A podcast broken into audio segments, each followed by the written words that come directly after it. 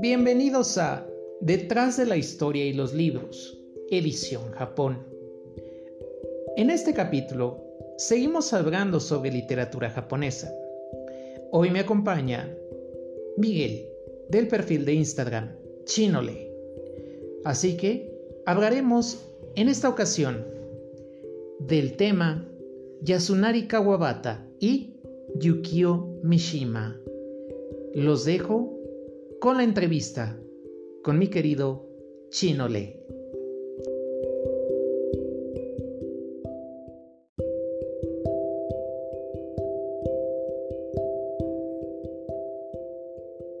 Listo. Bien, pues bienvenidos otra vez a En la Mira de la Historia de los Libros. Bueno, ese es más bien mi, perfil de Instagram. Eh, bienvenidos de nueva cuenta a Detrás de la Historia y los Libros en un segundo capítulo sobre En la Mira de Japón, o más bien sobre literatura japonesa. Hoy me acompaña mi querido Miguel de Chinole, eh, su perfil de Instagram. Así que, pues vamos a comenzar a hablar sobre dos autores japoneses que creo yo son de los más importantes o de los fundadores de, de parte de la literatura moderna japonesa que son Yukio Mishima y Yasunari Kawabata. Entonces... Sí. Perdona, Adrián, que te, que te, interrumpa. Muchas gracias por, por, la, por la invitación y nada, estoy este, a tus órdenes y comenzamos si quieres este, platicar. Bien, adelante. Entonces, Miguel, pues bueno, creo que tú has, hemos leído los dos, a los dos autores. Una de las cosas que me gusta, empezando ya con eh, Yasunari Kawabata, creo que es un, aparte de que ganó el premio Nobel de literatura en su momento. Sí, así es. Una de las cosas que me gusta de él son eh, la forma en que fue evolucionando sus historias. De una de historia, no sé, por ejemplo, Mil Drullas, que es como muy cortita y a veces siento que faltaron de más desarrollo de los mismos personajes algo todavía más completo que es entre este, lo bello y lo triste, que son como dos opuestos, dos, dos opuestos completamente diferentes. Lo que me llama también mucho la atención de este autor junto con Yukio Mishima es que ellos viven la Segunda Guerra, parte del periodo de la Segunda Guerra Mundial y viven también este proceso de modernidad o de apertura de Japón hacia Occidente, que eso también es muy importante destacarlo a nivel histórico también, ¿no? Pero bueno. Totalmente. ¿Algún comentario que quieras hacer con respecto? Eh, justamente, gracias Adrián, justamente eso es lo que más me ha interesado de estos dos autores en específico. Yo también destacaría ahí también a Tanizaki.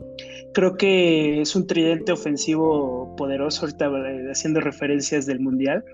Eh, porque creo que son tres autores que justamente esto que acabas de mencionar de la modernidad, o yo le llamo modernidad en la que se, a los brazos a los que se echó Japón después de la Segunda Guerra Mundial, y yo pondría una fecha anterior también, 1877, más o menos creo recordar, es la, la, guerra de Satsuma, ¿no?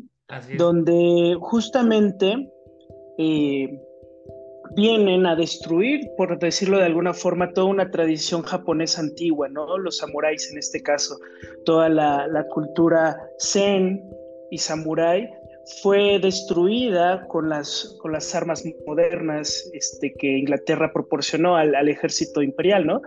Entonces, este, a mí esa guerra me, vuela la, me vuela la cabeza porque son samuráis con con katana y armadura contra metralletas prácticamente, ¿no? Y, ahí vemos, en mi opinión, este, esta tradición japonesa que va a enfrentarse contra esta modernidad que, eh, representada con la técnica, en este, en este caso la técnica para matar, ¿no? Y yo veo esto en, en la literatura de Mishima, en particular la veo muy, eh, muy plasmada en el pabellón dorado, ¿no? Este monje que, que está, eh, no sé cómo decirlo, pero enamorado, ¿no? Del pabellón dorado y de esa tradición japonesa que no es, no es una defensa a ultranza, no es un guerrero que está defendiendo esta tradición, simplemente nos está destacando, nos está destacando esta belleza por, lo por la tradicional, esta belleza por, por, el, por el edificio, ¿no? Que, que representa no solamente un, una religión o un este o algo bello solamente, ¿no? Está representando toda una historia. Y a mí eso me emocionó mucho con, el pabellón dorado escrito por Mishima. Y Kawabata, muy bien lo dices. Eh, me pasa exactamente lo mismo. Me emocionó mucho lo bello y lo, triste. Este, porque eh, esto esta representación de las geishas, ¿no? También, este, que la geisha también representa esa tradición o ese pasado antiguo japonés que no, que no son solamente señoritas este, entrenadas para satisfacer a los hombres, ¿no? Sino son chicas entrenadas en bellas artes, ¿no? Eh, en las bellas artes sabían tocar, sabían cocinar, sabían hacer muchas cosas y además satisfacer al, varón, ¿no? Que quizás ahí actualmente, bueno, este, ya, ya, evolucionamos un poquito en ese sentido, pero esa representación de la geisha justamente en esa novela me emociona mucho, ¿no? El personaje de la geisha y, el, y también, según recuerdo, este, perdón, creo que la estoy confundiendo con eh, País, de, nieve. Sí. País de Nieve, ¿verdad? Sí, sí. Estoy, que es, perdónenme, porque la estoy confundiendo, que la traigo más fresca, la, leí este, después. Pero justamente, ¿no? Todos esos elementos que, no, que, que para mí no son propagandísticos, no están diciendo, no son conservadores, ¿no? Estos conservadores de, no, este, el pasado es mejor, sino son sutilezas, porque se van encontrando en, estas novelas. También me parece, por ejemplo, está muy claro en, en Tanizaki, en el diario de un viejo loco, este, que se enfrenta este viejo contra todo la modernidad, que no la entiende. Y, son sutiles, ¿no? A mí me parece que son, son muy bellos, eh, porque cuando te encuentras a un autor propagandista, a mí ya me saca, ¿no? O sea, me, me pierde un poquito, porque este, creo, yo pienso que pues hace un partido político, ¿no? Ve y denuncia, eh, vea la política, ¿no? Y el arte y sobre todo la literatura, en mi, en mi interpretación, este, no sé, no debería de utilizarse en ese sentido. Y se utiliza, pero es, es tenue, ¿no? Es, es, sutil y solamente alguien que tú quizás este, con, con, tantas lecturas puedes notar, ¿no? Porque no es, no es que digas, ah, claro, está diciendo que el, que samurái tal, ¿no? Y, en ese sentido, todos esos tres autores me emocionan mucho y por eso los empecé a leer. y aparte, ¿no? Aparte de todo este gran contexto que estamos, bueno, que ahorita nos, me acabas de platicar también y que es muy interesante, algo que destaca mucho, yo tengo más bien, en, bueno, Yonichiro Tanizaki, una de las historias que más me fascina de él es este, la historia de un ciego, ¿no? Que es, uh. es mucho más creo que es todavía más allá de, la modernidad, más antes de que la llegada de la modernidad.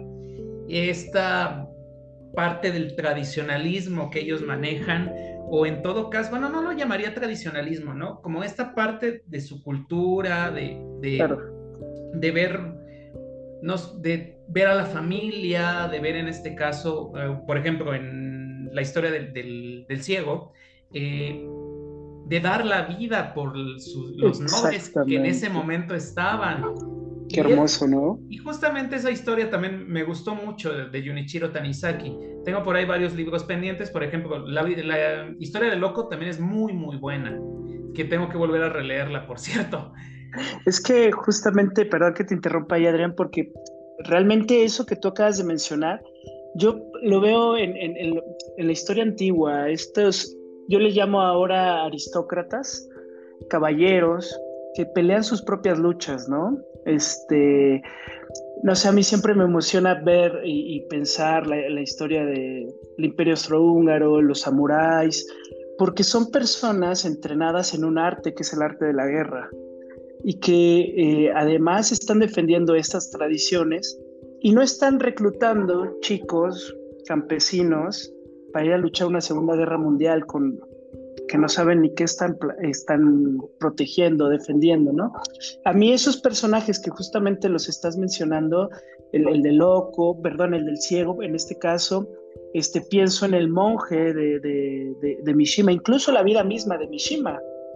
O sea, Mishima eh, es inconcebible que él reclute gente para ir a luchar sus luchas. Él, él va físicamente a convencer, a, salir a pelear, ¿no? Y este tipo de héroes, eh, le llamaría héroes, este, a mí me emocionan mucho porque están representando todo este pasado arcaico que en este caso, en estos autores, pues quieren destacar, ¿no? Frente a una modernidad que destruyó todo eso, que destruyó las relaciones familiares, que destruyó el imperio eh, japonés, ¿no? Mishima siempre está pensando en eso, en las cartas, eh, el librazo, ¿eh? No sé si lo, has conseguido, este, las cartas entre Kawabata y Mishima son bellísimas. Mishima, pues, se, deshace en elogios a, a Kawabata porque, bueno, es su maestro, ¿no? y constantemente le está comentando este Mishima, es como eh, sus entrenamientos físicos, ¿no? Porque recordemos que Mishima era un, eh, un este, ¿cómo le podría? Esteta, ¿no?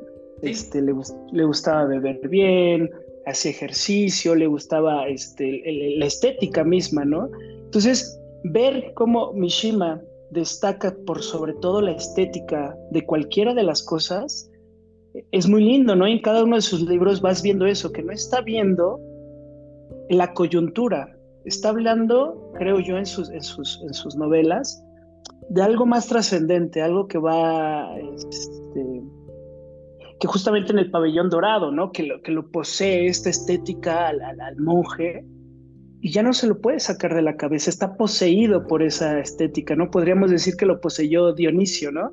esto que, que Dionisio siempre te posee o te posee este Polo, ¿no? Es que es su hermano.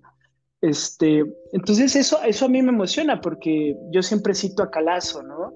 Que la literatura es, solo se necesitan tres cosas, ¿no? La, pluma, el, escritor y un dios que lo escriba, ¿no? y entonces en Mishima yo veo eso, es su tradición, es su dios, es su trascendencia estética y lo está este, incorporando a, una lucha frontal contra la modernidad, ¿no? Contra este, Estados Unidos, en este caso, ¿no? Que, bueno, los destruyó. Y perdón que me extienda porque es un, es un, ese tema me, me, emociona mucho, la verdad. No, y está muy bien, porque justamente creo que es ahí donde, ya pasando a Mishima, ahorita retomamos Kawabata, una de las cosas que a mí me gusta de Mishima sobre todo son dos cosas. Uno, el sentimiento nacional, bueno, un poco de lo que llaman el sentimiento nacionalista que tiene en defensa de los valores tradicionales que, en ese momento se deben de, volver a recuperar. Como que él busca esa parte de recuperarla, ¿no? Ante una modernidad que hemos estado hablando, que es en contra, obviamente, pues de los grandes, ¿no? Estados Unidos, el hegemónico y todos estos. Algo que me llama mucho la atención es que Mishima, uh, y que coincide también con Kawabata, es la forma en que muere. Mishima, Mishima hace, obviamente él busca como uh, levantarse en armas, entrecomillado, eh, para eh, restablecer el poder del emperador, ¿no? Obviamente como no lo logra, pues dice, yo no voy a dejar que me haga nada, pues yo me hago lo que se conoce, bueno, el término correcto es harakiri. Exacto. En, japonés, ¿no? Y Kawabata, pues, no hace lo mismo, pero también se quita la vida en, los últimos, en sus últimos años, que es justamente lo que estaba leyendo por ahí por un libro. Y es bastante interesante cómo coinciden, ¿no? Obviamente hablando en esa parte de lo que comentas de las cartas que tienen ellos, esa correspondencia que existe entre ellos dos, creo que es algo que en la actualidad, pues como que se va perdiendo, ¿no? Aunque nos conectan las redes sociales y todo esto. Totalmente como que falta esa parte de correspondencia, a lo mejor un poco. Claro, este, de hecho, este, creo que Mishima es un resultado de Kawabata, ¿no? Y los dos, y los tres, yo sumaría Tanizaki, son resultados de toda esta eh, destrucción que viene, yo no llamaría no solamente a Estados Unidos y ponerle nombres propios, simplemente yo creo que es algo personalmente creo que viene a destruir un pasado arcaico, desraizarnos. Esta eh, Simón Bell dice en su libro de raizar, de raizamiento, creo que no recuerdo, que justamente la modernidad viene a cortarnos de raíz para, para llenarnos de, de, este, perdón, de, de consumo, ¿no? Y la modernidad pues viene a ser un poco tanto lo mismo, ¿no? Y ahorita que mencionas esos, los suicidios de Kawabata y de Mishima, yo los, mucha gente, ¿no? Este, siempre está el tema, ¿no? De si son derrotados o son, o, son este, gente que decidió por sí misma no, no, no, ser derrotados y, y, matarse a sí mismas, ¿no? Como pensando en Antígona, ¿no? De tu ley nos tu ley no, no, no, me va, este, no, no me va a decir cómo vivir, ¿no? Y Mishima y Kawabata creo que los dos nos están diciendo, ojo, creo que el, plan de Mishima eh, político, ideológico, yo no estoy nada de acuerdo porque creo que los paraísos perdidos están perdidos. No se pueden restablecer y no se pueden restablecer y menos con política. porque, porque creamos una ultraderecha del, horrible y conservadoras que, que no sirven para nada, que están destruyendo derechos, y así también pongo en el mismo saco al progresismo, ¿no? Este progresismo japonés, en este caso, que lo que está haciendo es que chicos terminen suicidándose porque no tienen esta raíz de nada. Y, pueden tener este, un departamento de 10 por 10, pero no tienen esa raíz, creo yo, que nos está diciendo Kawabata y Mishima, que nos están diciendo, ojo que hemos perdido algo. Ojo que el país de nieve es de determinada forma o fue de determinada forma, ¿no?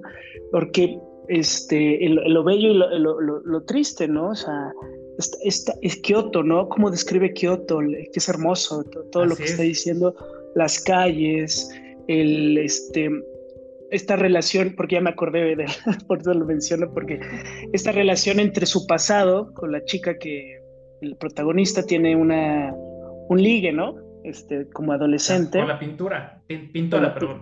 Con la pintora. Y, y, la vale la pena creo que mencionar la trama porque creo que es eh, viene a representar todo lo que estamos diciendo. Y, y, la chica moderna, la joven, que está, es la alumna de la pintora, pues intenta ligarse al, al señor, ¿no? Y vemos cómo esta modernidad, creo yo, viene a, a corromper igual el, tipo era un, un viejo verde, ¿no? Así lo describen, es ya un viejo grande. Lo interesante de entre lo bello y lo triste aquí, bueno, más bien lo bello y lo triste de Kawabata, aparte de Kioto, tiene que ver, eh, creo que los dos tocan temáticas, tanto Mishima como Kawabata, que también, eh, pues hoy en día son, son lo normal, ¿no? Por ejemplo, eh, Kawabata, entre lo bello y lo triste, este amor idílico entre la alumna y la maestra. Y Mishima, por ejemplo, lo toca en El color prohibido, si no me recuerdo, que es, que es la obsesión de este hombre por un joven, si no me recuerdo. Y los dos lo tocan muy, muy interesante. Kawabata lo tengo un poquito más fresco, porque lo tengo que decir así, aparte, bueno, de que creo que es una de las cosas que consumimos en su momento, bueno, yo consumí en televisión, es una telenovela. Claro. Pero es una telenovela bien escrita, bien hecha. Eh, claro, el, el, melodrama no le resta poder a la literatura, o sea, estoy de acuerdo.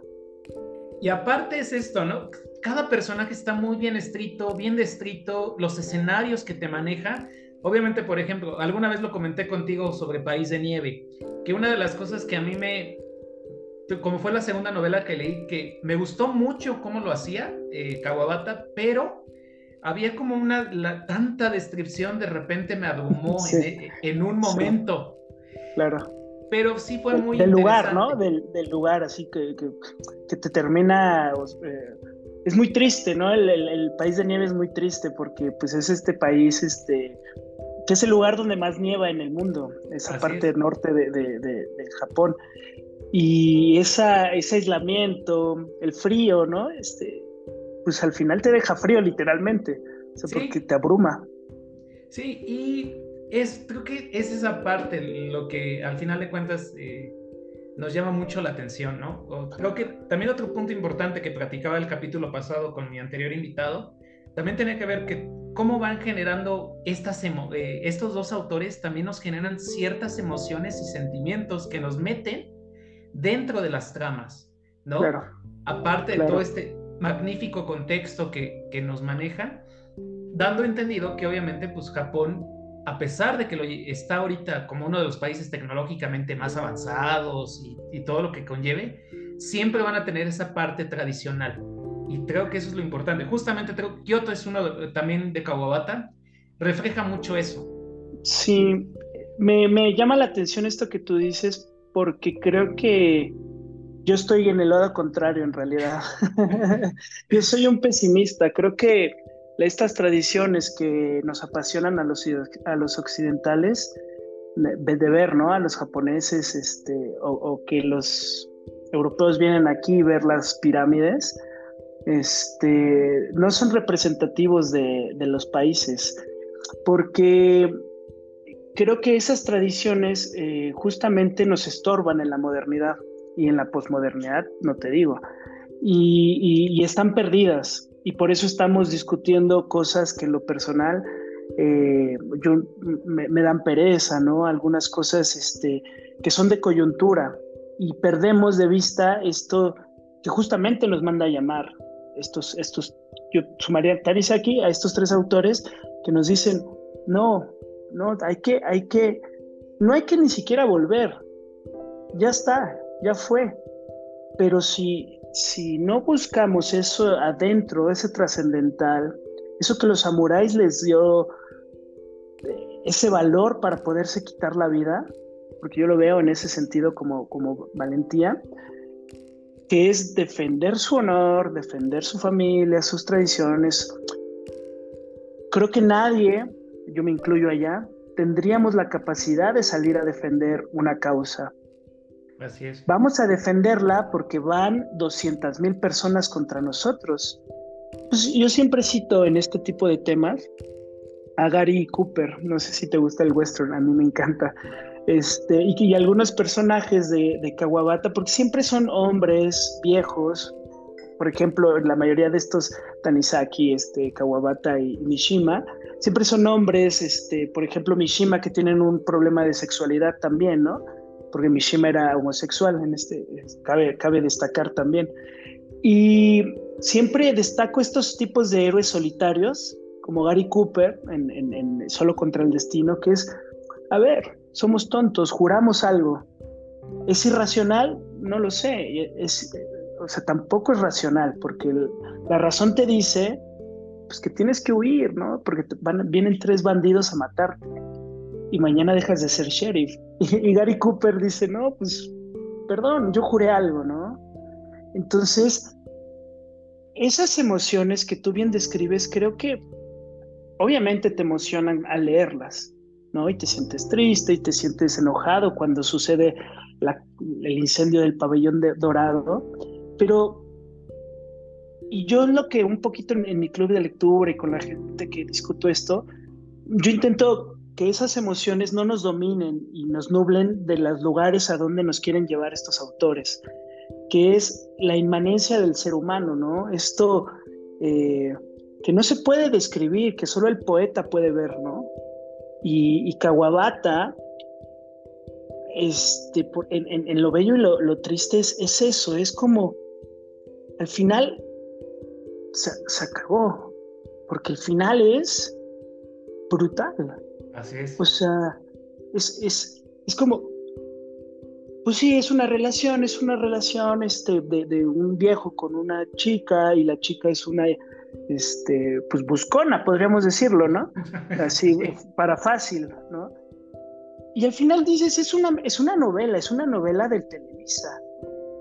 Pero ese giro final, ese, esa sutileza de, de, Kawabata al, sí, no, sé cómo describirlo, pero es una sutileza que, que no está en lo, en lo real, en lo físico. Es, muy bello como bueno, no quiero spoilear a los chicos por del, final, pero es muy bello, ¿no? Y no nos dice como, no nos va, no nos ponen, no nos ponemos a llorar, que sí, nos emocionamos, pero es como, wow, estos hicieron esto por, por una idea que racionalmente no tiene ningún sentido, ¿no? Sí. Eso me emociona a mí mucho. Perdón, chicos, pero me emociono. No, pero aparte creo que también nos hace reflexionar, ¿no? Es lo que comentas ahorita en este momento. Y retomando esa parte de que, como dices, de Junichiro Tanizaki, yo lo llamaría como que nos dan, nos dan el jalón de orejas o nos jalan el, o, les jalan el cabello a las niñas como para decir, este, hagan caso, esto es lo que debe, eh, lo que va a pasar, ¿no? O esto es lo que podemos evitar también. Y Totalmente.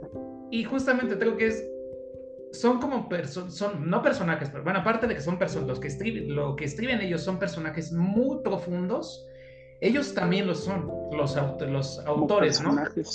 Kawabata y Mishima, a mi perspectiva, son, tienen una profundidad muy, muy eh, fuerte, tanto en pensamiento y al momento de plasmarlo en sus, este, en las novelas, en su letra. Claro. Por eso eh, estamos hablando, bueno, Kawabata es Nobel, Nobel de literatura. Bueno, poca cosa. Así es. Y, y creo que vale la pena, vale la pena eh, como estamos haciendo este análisis, ¿no? Que es muy rico. De verdad creo que es una de las cosas, eh, ha sido y es muy importante también destacar esto. Dona, perdón, por eh, pasó una mosca por aquí. Pero creo que es eso, ¿no? Japón, estos autores buscan romper, bueno, y repito, con la modernidad. ¿No? Y también, Totalmente. Y también, ¿no? Como que, aunque a lo mejor suene trillado, pero sí, como a, mi perspectiva, resaltar toda la tradición, resaltar todo este pasado, ¿no? Claro. igual, Tanizaki lo hace muy bien en la historia del ciego. Ahí todo es, es muy rico como, como este personaje te va narrando la historia de cómo eh, él se enamora de esta doncella y aunque esta doncella no, no está enamorada de él, o sea, siempre va a ser como su confidente, su amigo. Claro. Y el final también es... Eh, el final lo podemos decir que es como muy trágico. No, igual tampoco quiero spoilear, pero es un giro bastante interesante, que eso es lo que también este, me gusta de esto. Totalmente. Y de hecho, en el, para nosotros los occidentales, por llamarnos de alguna forma, creo que el arte, eh, estos finales, porque los finales de Kawabata también son duros, son, son fuertes. Eh, ¿A quién le cantamos? ¿Qué canciones nos emocionan? Las de tristeza. La gente que escribe feliz, yo, este, pues no me emociono tanto. O sea, porque tenemos este pasado creo yo, que nos emocionan las los derrotados, ¿no? Así es. Estos, estos personajes, los de Mishima, son derrotados. la, máscara de, ay, se me fue el nombre, este, el primero que justamente habla de su sexualidad, este, Confesiones de una máscara, este, y que justamente es un personaje con su sexualidad, que está luchando con su sexualidad, un adolescente, el, en el pabellón dorado justamente no habla de, estos tullidos, ¿no? Que no tiene pie, su amigo que no tiene piernas, este, el, personaje es un feo, este, enfermizo, este, y son personajes derrotados. ¿A quién no le gustan esos personajes? A mí especialmente me emocionan porque todos estamos, somos una minoría en cierto sentido, todos somos este, derrotados en cierto sentido, y, y creo yo que este tipo de personajes nos, nos llaman la atención porque ven algo que es parte del ser humano, que es, no estamos completos, no somos divinos. Y, y, entonces vemos estos personajes como, o por lo menos yo, como es que ellos están intentando buscar algo, porque están buscando algo siempre y, cuando lo encuentran, pues pueden morir, pueden desaparecer. Así Por eso me emocionan.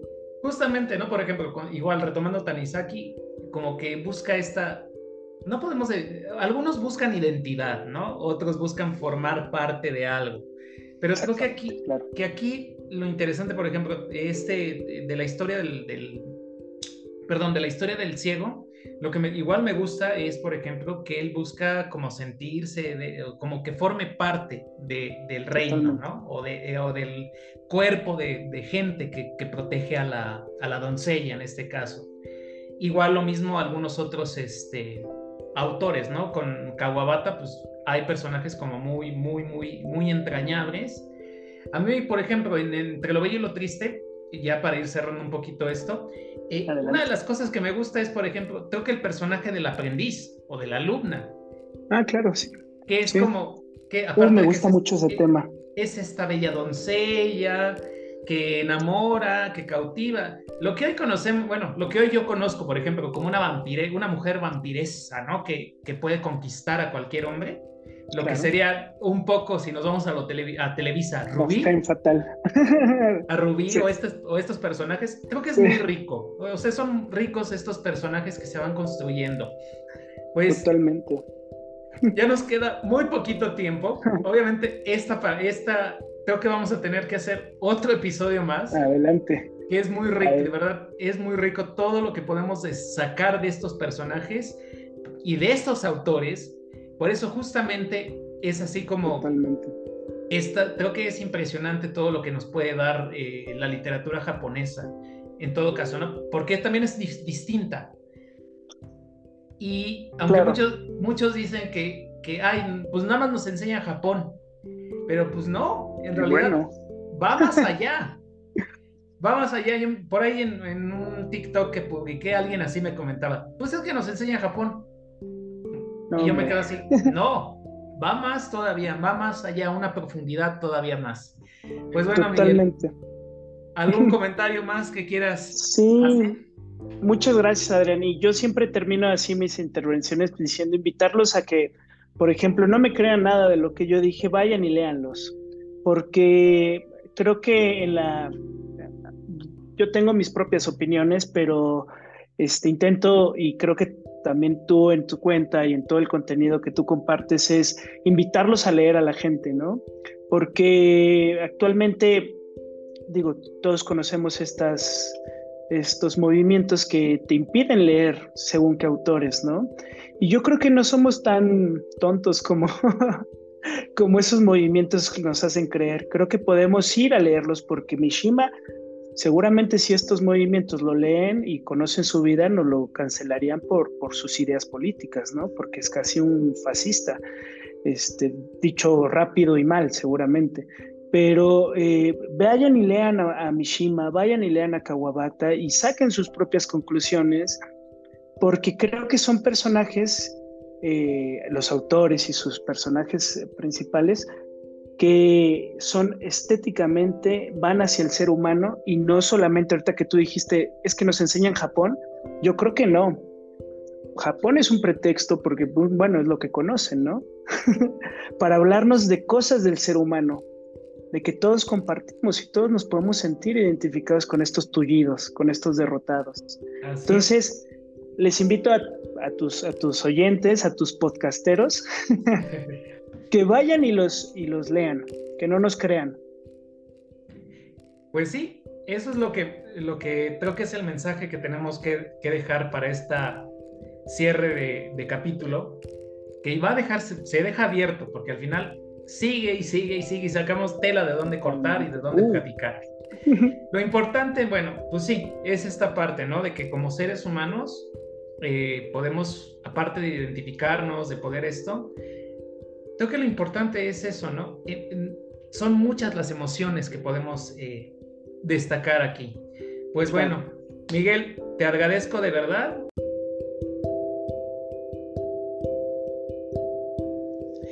Es así como terminamos otro episodio más de Detrás de la Historia y los Libros, edición en la mira de Japón.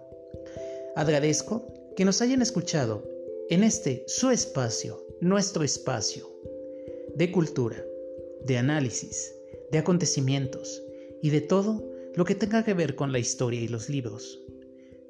Agradezco de nueva cuenta a Miguel por su participación y colaboración en este hermoso proyecto.